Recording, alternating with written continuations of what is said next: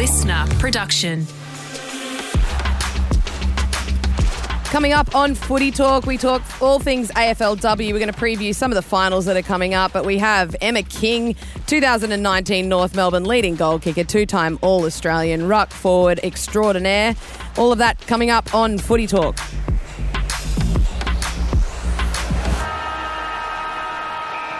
You're listening to Footy Talk, your daily dose of footy, the latest news, interviews, and analysis from the world of AFLW. Kate McCarthy and I am very happy to be joined by Emma King, two time All Australian, 2019 North Melbourne leading goal kicker, ruck forward, can do everything basically on the field. Emma, thanks so much for joining us today. Thanks for having me. Now, let's get into straight away. We'll start from all the way back. You're one of the unique players in the league that started from day one of the AFLW, but you actually played junior football as well. So a lot of our players, obviously in AFLW, came from other backgrounds, never picked up a footy until a certain age, but you started playing competitive football at the age of eight. How did you get into that? Who taught you? Do you have older brothers? Do you have sisters that were keen on it as well? Obviously, coming from Perth, that helps. Yeah, yeah. Um, Perth, a nice big footy state in itself, but um, yeah, it was probably my older brother got into footy and simple as I was just really jealous and I looked really fun and I wanted to join him. So made dad sign me up the next year and um, loved it ever since. Yeah, back in those days we were playing with the boys. You know, in the long term, I think that's what's helped benefit me. I'm quite tall now, but I wasn't when I was younger, and I actually played through the midfield and in the smaller positions, and it's helped develop my craft a little bit better. And then um, I find if you're a bit tall too early, they put you in a tall position and you stay there Yeah, for the you're rest of your career. then, yeah, aren't you? yeah, yeah. Um, so you started at eight. What age could you play until until you then had to sort of, I guess, go elsewhere or play different competitions with the girls? Or in Perth, was there something all the way through? No, so there wasn't there wasn't competition um, for young girls to play up until probably the W came in, and they brought in the youth girls programs and the amateur leagues below that or above that. But um, yeah. Uh, 14 under 14s was my last year with the boys and um, i still wanted to play so we looked online to see if anything was around and it was open women's so i went as a 14 year old into open women's um, which is pretty crazy to think so i played those days out on the wing Wow. So what's that like? You're a 14 year old going into an open women's competition. So that's women of any age that have played football that are obviously a lot bigger than you and a lot more experience. Yeah. Absolutely. it's quite So- overwhelming, especially Yeah. as a fourteen-year-old. And Yep. um, yeah, I was scrawny little, scrawny little thing back then. So um, yeah, just trying to just enjoy my football. I was keen to keep going, and it was uh, daunting in terms of the the contact of it all. But um, yeah, the, all the all the females that I played with of all different ages were yeah so welcoming, and we just loved. Everyone was there for the same reason. We just loved playing footy. And was there a particular player at the club that you played at that really took you under your wing or you looked up to as a bit of a mentor that has helped you to develop sort of from those ages where there was no youth girls football program that you could go into or be mentored by females your age? I had a couple of players that I played with. Um, my first team that I went to was um, West Perth women's, and then I had a couple of years off when I was uh, year 11, year 12, first year of uni. Came back and I, I went to a new club, Coastal Titans, um, and the reason I went there is a couple of the girls from West Perth had moved to it, the new club. So the likes of Ash Renshaw, who's with the uh, Fremantle program now, um, Hayley Miller, Kiara Bowers, those sorts of girls are the the girls that I played with that moved on. Um, and yeah, and lucky enough to play against them still to this day. That's great. So you made your league debut. Obviously, the first game of the AFLW was your first game as well. Um, the lockout at Ikon Park, the really famous night, Collingwood Carlton. There, how was that? How did that feel? How extraordinary was that to see the the stands just continue to fill up, and then you sort of find out that there's actually people outside that are waiting to get in. Yeah, I think it was a surreal moment in history, not only for women's football, but um, to be a part of that was just amazing. I'm, I'm getting goosebumps thinking about it. Just the stepping out, you know, we go out on the field for a bit of warm up and, you know, we sit there and we say, take it all in, take the crowd in. But even when we were in that initial warm up, it wasn't um, quite as full as it was when we went out um, with the song playing, um, going through the banner, and the whole game you couldn't hear anyone. You couldn't hear teammates. It was that loud. It was incredible. I've never I've never experienced anything like that. We played uh, the first ever AFL game at Optus Stadium, it was Collingwood Fremantle, and there was 40 plus thousand, so we got that record that year for attendance. Doesn't equate to the first ever AFLW game at Ikon Park. That was unbelievable and a, a, great moment in history to be a part of. I remember at the Lions we had training that night, so we trained and then we went and watched the game obviously all together after I think it had started a little bit and we turned on the TV and we were the same. We were like, oh my god! And then there was like broadcast images of the people that were outside and Gil going outside to tell them that there was, I'm sorry, you can't get in, and we were just like, what is going on? Like, it was it was no insane. one expected that. It was insane, and um, my mum and my sister were there, and they were standing in the aisle. Like there was they, no one was sitting. They were just said it was just amazing to be a part of, and yeah, I just incredible part of history. Yeah, incredible. It is absolutely that's the best way to describe it. Now, you were one of the two marquee signings for Collingwood. How did that come about? What did they do to get you to the club? Um, obviously, from Perth, that's a big move over. What were the things that you considered? Do you remember sort of the process of how it all came about? Yeah, I think um, being a part of the exhibition um, games prior to uh, the draft at the end of 2016, um, there was talks of they wanting to move talent around from um, WA being arguably the second strongest team of talent or state of talent, sorry. Uh, so they were looking to move some players around to, you know, to even up the from the outside, maybe the struggling states of, you know, the depth of talent that we have. Um, and so I was looking to move players around, and I just thought um, I'm in a position to make that move. Um, I was finishing uni. Nothing was really tying me down in Perth except for some family, but my sister lives in Sydney. Um, my brother was traveling as well, so we were all a bit here, there, and everywhere. So I said, "What's what's going to help me develop my football career?" And I think, um, you know, in all honesty, I think if I stayed in Western Australia, um, I was playing with similar people that I'd been playing with the last four or five years, and I thought if I go to the heart of footy in in Melbourne, um, that's where you know I could look to become a forward and come out of the ruck and develop those skills within that ruck craft, just being around it, around it all, and even that career post um, football, more opportunities to stay in football in that sort of sense. So I thought, come to Melbourne, and Meg Hutchins was the uh, operations at Collingwood, so got in contact with some people at Melbourne, um, within Melbourne, sorry, and talked to a couple of clubs and then yeah got the call. I was on my lunch break at coles at the time uh, when hutchie called Where did, you, where'd you work at coles? Were you a checkout chick? I was all over. I'd worked there for seven years so got me through school and uni. Um, yeah, I actually got long service. Actually, I was there that long. long service I know. Um, it's pretty crazy. that is a wild ride.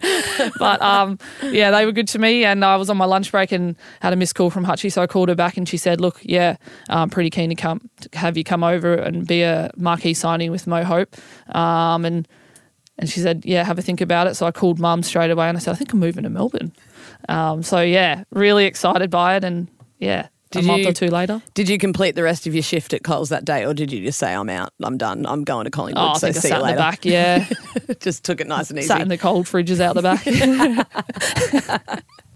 Uh, so after round two, you recorded a league best, obviously like round two, first season ever, a 33 hit out performance, which was the, the record at that stage. Wayne Siekman, then, your coach at Collingwood at the time, said that you are the greatest player that's probably absolutely floating around in the league at the moment in the inaugural league. What was that like to be two games into your career and your coach has come out and just pumped you up like that? What was that feeling like? I've never heard that that comment actually. Um, I think that's uh, that's very nice words. I think maybe uh, maybe he was he was just politely pumping me up and um, trying to say something nice for the media in the early stages of an AFLW um, competition. But there's yeah, it's it's very nice words to say, but I think um, yeah, it's lovely to see how much the the competition has developed over the years. And you know, one of my current teammates in Jazz Garner, we've had our careers together, and um, look at the way that she's flourished at the moment. Yeah, absolutely. So going on to that, you then moved to North Melbourne after being named All Australian at the end of the first season. At the end of the second season, playing for Collingwood, traded to North. How did that one come about? Obviously, North entering the competition at that stage. So again, kind of that premise that you're talking about, you need to sort of dilute the talent a little bit, and for players or for expansion clubs to be successful, players needed to move. How did that one come about? Yeah, I think um, it's pretty well known that North were quite aggressive in their um, talent search and getting people across. And I wasn't probably initially looking to to move, um, but you know it was worth hearing them out. And I actually went into the interview, if you will, not really thinking of moving. And the interview was half an hour, and I left two hours later, and I was I was A North confident Melbourne player. was making Yeah. the move. So um, it was a nice, healthy discussion. Um, I had quite a few questions. I'm sure you asked Laura Kane. She'll remember that interview. She said I pulled out a a roll of paper of worth of questions to ask, but they were all answered to satisfaction. So yeah, I was happy to make that move, and I was confident of I was going to the right place. What were some of the questions at the top of the list? you know, personnel. They were they were talking confidently of what they were going to be able to, who they were going to get to the club, and I'm not going to shy away that um, I always am striving to win a premiership. And in the early stages, I wasn't going to move to a club that wasn't looking to have that in their mindset. So um, the personnel and in within that personnel, it's that cultural balance of um, are we getting the right people to the right club and and making the right culture for a long term um, successful club. Yeah, that's very bold going into an interview saying things like that, isn't it? Were you confident in what you were saying? Like you, they're they're obviously after you, so that's a, a different position to be in. They're wanting you, so you had the position to then sort of, I guess, yeah, ask for the things that you were you were happy to move for. Yeah, I feel like it's um it, it was a it was a, a healthy interview um in the sense that um if I didn't get these questions answered then I would have come out going oh what if what if what if and probably wouldn't have made that move. I'm happy I made those I got those questions answered and I made the move when I did. Did you have many that were on the list already when you knew you were going there, or were they sort of question marks? Because that's the thing when you're going to an expansion club, it's like, yeah, we're we're chasing this person. It's like, okay, great, you're chasing them. That doesn't mean that they're on the list. So Correct. I'm a ruck or I'm a forward. I rely on a lot of people around me. Correct. Who have you actually got? Yeah, yeah, it was a bit of back and forth at the start of the uh, two hour interview, and uh, by the end of it, I got a couple more firm yeses that are coming across rather than some question marks. But I think it was obvious Emma Kearney was coming across. Um, I knew about the other Collingwood girls coming across in Jess Duffin, Jazz Garner, um, obviously Jenna Bruton as well from Bulldogs, and um, Mo. So I knew the four Collingwood would be us four. Yep. When there was limits on how many you could steal from each club. right. Yes. Well, that's great. So, three goal first quarter against Geelong in 2021. I remember watching that game, and you were phenomenal in that game. You just had you clunked everything, kicked three goals in the first quarter. Looking back on that, how do you sort of assess that performance? Do you reckon that's still probably to date your best performance in the AFLW in that forward position? Um, I actually kicked a couple from the ruck position, so it was just a license um, within the ruck uh, and also forward to just to you know attack forward and and be dangerous and you know draw attention or if not get used yourself. So it was uh, one of my best quarters in the in the competition. Yeah. Don't know if the rest of the game played out that way. I think I used up all my energy in that first quarter and All right, you kick three. That's all that anyone remembers. yeah. Stick with us. We are going to chew into the finals of the AFLW competition. All finalists have been decided now, so we're going to get into that and also touch a little bit on your background in away from footy as well, Emma. Thank you so much. Stay with us on Footy Talk.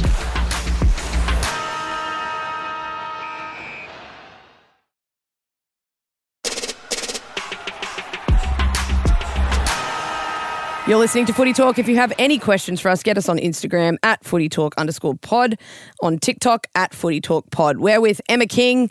Obviously, Emma, the Roos into the finals again, which is great. Top four position, which gets you a, a double chance, which is fantastic. So, how are you sort of tracking? How are you guys tracking heading into the finals campaign? Yeah, very excited. Um, looking forward to it, and first time we've had a double chance as well, so that gives us an extra bit of confidence to um build into. And I think we've been building quite nicely for the season, and we've had a couple of losses, obviously, to the other top four sides, but um, we've been able to take some learnings out of those, all different parts of the learning. And um, you know, the early loss to Brisbane in the season has allowed us to adapt our game, and the likes of Melbourne and the close um, Adelaide loss as well. Yeah, we're very excited to verse all these teams again, and um, looking forward to Sunday. And the, the one on Sunday, so you take on Melbourne on Sunday at Ikon Park. That game that you guys had, they probably really were able to take your game plan away from you a little bit. Um, I think one mark inside 50 for the game, which is significantly less than what you guys average. How have you, I guess, the next game you played Adelaide, and it was clear that you guys had gone away and worked on things because you just narrowly lost to them. What did you learn out of that loss, and what will you take into the game on Sunday compared to sort of how you prepared last time against them?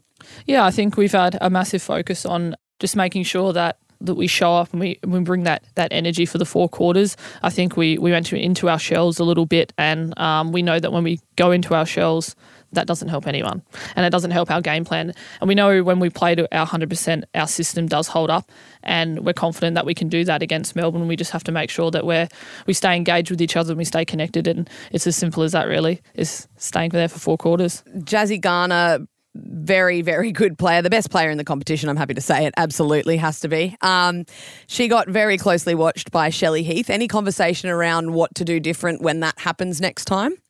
Not necessarily. In all honesty, we kind of thought we were versing Adelaide this week, so that uh, direct conversation about Shelley Heath and the likes of um, yeah that possible matchup again hasn't been spoken about, not to my knowledge. But um, we're confident in Jazz's ability to to work through that and make that a team effort to um, to nullify that impact. But also, we just got to assist Jazzy with that because when she's on, she's on, and we we love her when she's on.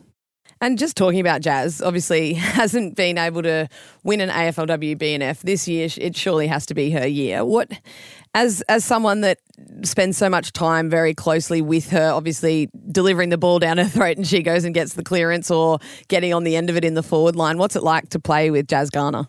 I am one of the most privileged people to have played alongside her in every single W game that I've had. Um, it's like she's got eyes in the back of her head, and the calmness that she brings when she has the ball, it just oozes confidence to the rest of the team. And um, when she's up, the rest of the team's up. But when she has a bad day, that's not a bad day for the rest of the team. That's a a, a, slower game for Jazz Garner. And I just think she has so many elements to her game, whether it's inside on the ball and getting those clearances, whether she goes forward and clunks those marks and kicks those goals for us. She's so impactful and um, but humble at heart, which is probably why she hasn't won four best and fairest already. Yeah, she's very quiet achiever, isn't she? Quiet achiever. Is she quiet around the club as well? Is it what you see, what you get? Quiet is probably not a word I would describe. Yep. Uh, but humble and um, a nice bit of energy. Yes. Yeah, that's good. um, now, on the finals fixturing, so there's no Friday night game in the finals fixturing. Um, did that surprise you to start with? Yes, I thought I would have thought maybe the Ge- Geelong game. Uh, we had a Friday night game last year, but I think maybe just because of the f- teams that played on the Sunday, so they didn't want to give you a five day turnaround. Yeah, so there's that, and then also the Sunday game. So they've said that um, they're scheduling the game Saturday, Sunday to maximise crowd and viewership. However, they've put the two Melbourne games on the same day. I don't know how that quite maximises crowds and stuff. Like you can't quite get to Geelong down the freeway and then get back up to Ikon in time for your start game. So not quite. No, no. I think there's a, a few little tweaks there which we'll, we'll chew into in a future Footy Talk episode when we don't have someone that can incriminate themselves on the podcast. But how do you feel? So Norwood is the potential grand final venue. Obviously Adelaide getting the top spot in AFLW. If you finish top, you get a home final. If you're if you make it all the way through, so that has I think it's listed as a 15,000 capacity. I don't think I've ever seen 15,000 people at Norwood in that in no. the redevelopment phase of it. Um, average crowd, sort of Adelaide Oval. Um, I think the minimum they've had there for a final was sixteen thousand a couple of years ago. But now we've got the issue of cricket pitches being in our grounds. Do you think it's time that we move to locking in a venue, or do you think it's still fair that the top team gets right and wherever ground is available, that's where they play? I think it's hard, obviously, with this this season, obviously. Um, but I think the conversation has to to start coming around, especially with the cricket pitches coming in. We have a stadium like Marvel Stadium that's available, and you know they could maybe not put the cricket pitch in as early as possible and avoid those um, big bash playing there for the first you know couple of rounds. I'm not sure when they start, but um, yeah, I think longevity wise, we can't be having stadiums that only hold a 15 capacity, fifteen thousand capacity, but it looks like it holds seven. Yeah. Um, when the you know we want to have the opportunity that if fifty thousand people want to come to the grand final, we want that to be a game that people pay to go to rather than um, oh I can't actually go to I have to watch it broadcasting. So longevity wise, I think it's yeah a conversation can be started about where do we lock a, a stadium in. Yeah, definitely. And the AFL owns Marvel, so they have that right to sort of say, no, we're using it. You can't have it for cricket. Um, but the other thing is the quality of the football that could be played there as well. I mean, there's a roof, it's fast football. I think Essendon Hawthorn played their round one last year, their first ever games against each other, and the quality of the football was insane. And I think that has a lot to do with the environmental factors that aren't playing a part because so many of our games that we play are in wind blown ovals in sort of really open environments and and the wind really affects the way that we can play football. Correct. I think there's quite a few grounds that we play at. Casey, Whitten, there's another windy one actually. Oh, Windy Hill actually, that's in the name. If we're we're trying to get a spectacle in the grand final, the last game of the year, showcasing the two best teams of that season, I think we should lock in a stadium that can um, enclose that and gives opportunity for spectators to be there in person. Last one I've got. Obviously, the CBA was completed this year. Um, how what was it like from the club's process? So, you, do you get presented? I think when I was playing, we got presented ideas. We then got to vote.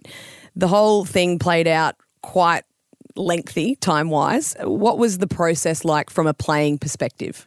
Yeah, I mean, the conversations start probably 12 months prior to the negotiations coming out, and it gives the opportunity for the AFL Players Association to get out to um, both cohorts, men's and women's, especially when we're looking to do a joint CBA this this time around, um, and get to them and have the conversations about what we want included, what's important to us. We got to a point where we were both cohorts had pillars, if you will, is the term we used, um, of the importance that we wanted to get across and make sure that it was outlined to some extent within the CBA and get our points across. And uh, they were, yeah, presented to both cohorts about the likes of what the other cohorts were looking at. And then um, we had a delegates conference in the start of January.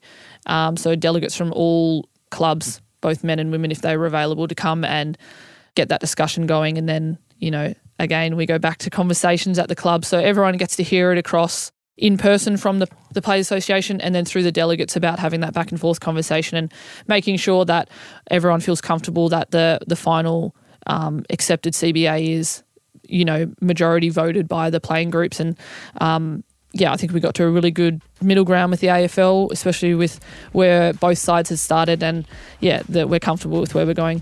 Well, Emma, thank you so much for joining us. Best of luck against the D's on Sunday afternoon in your big final. Hopefully, this is the year that North get it done. All the best on Sunday.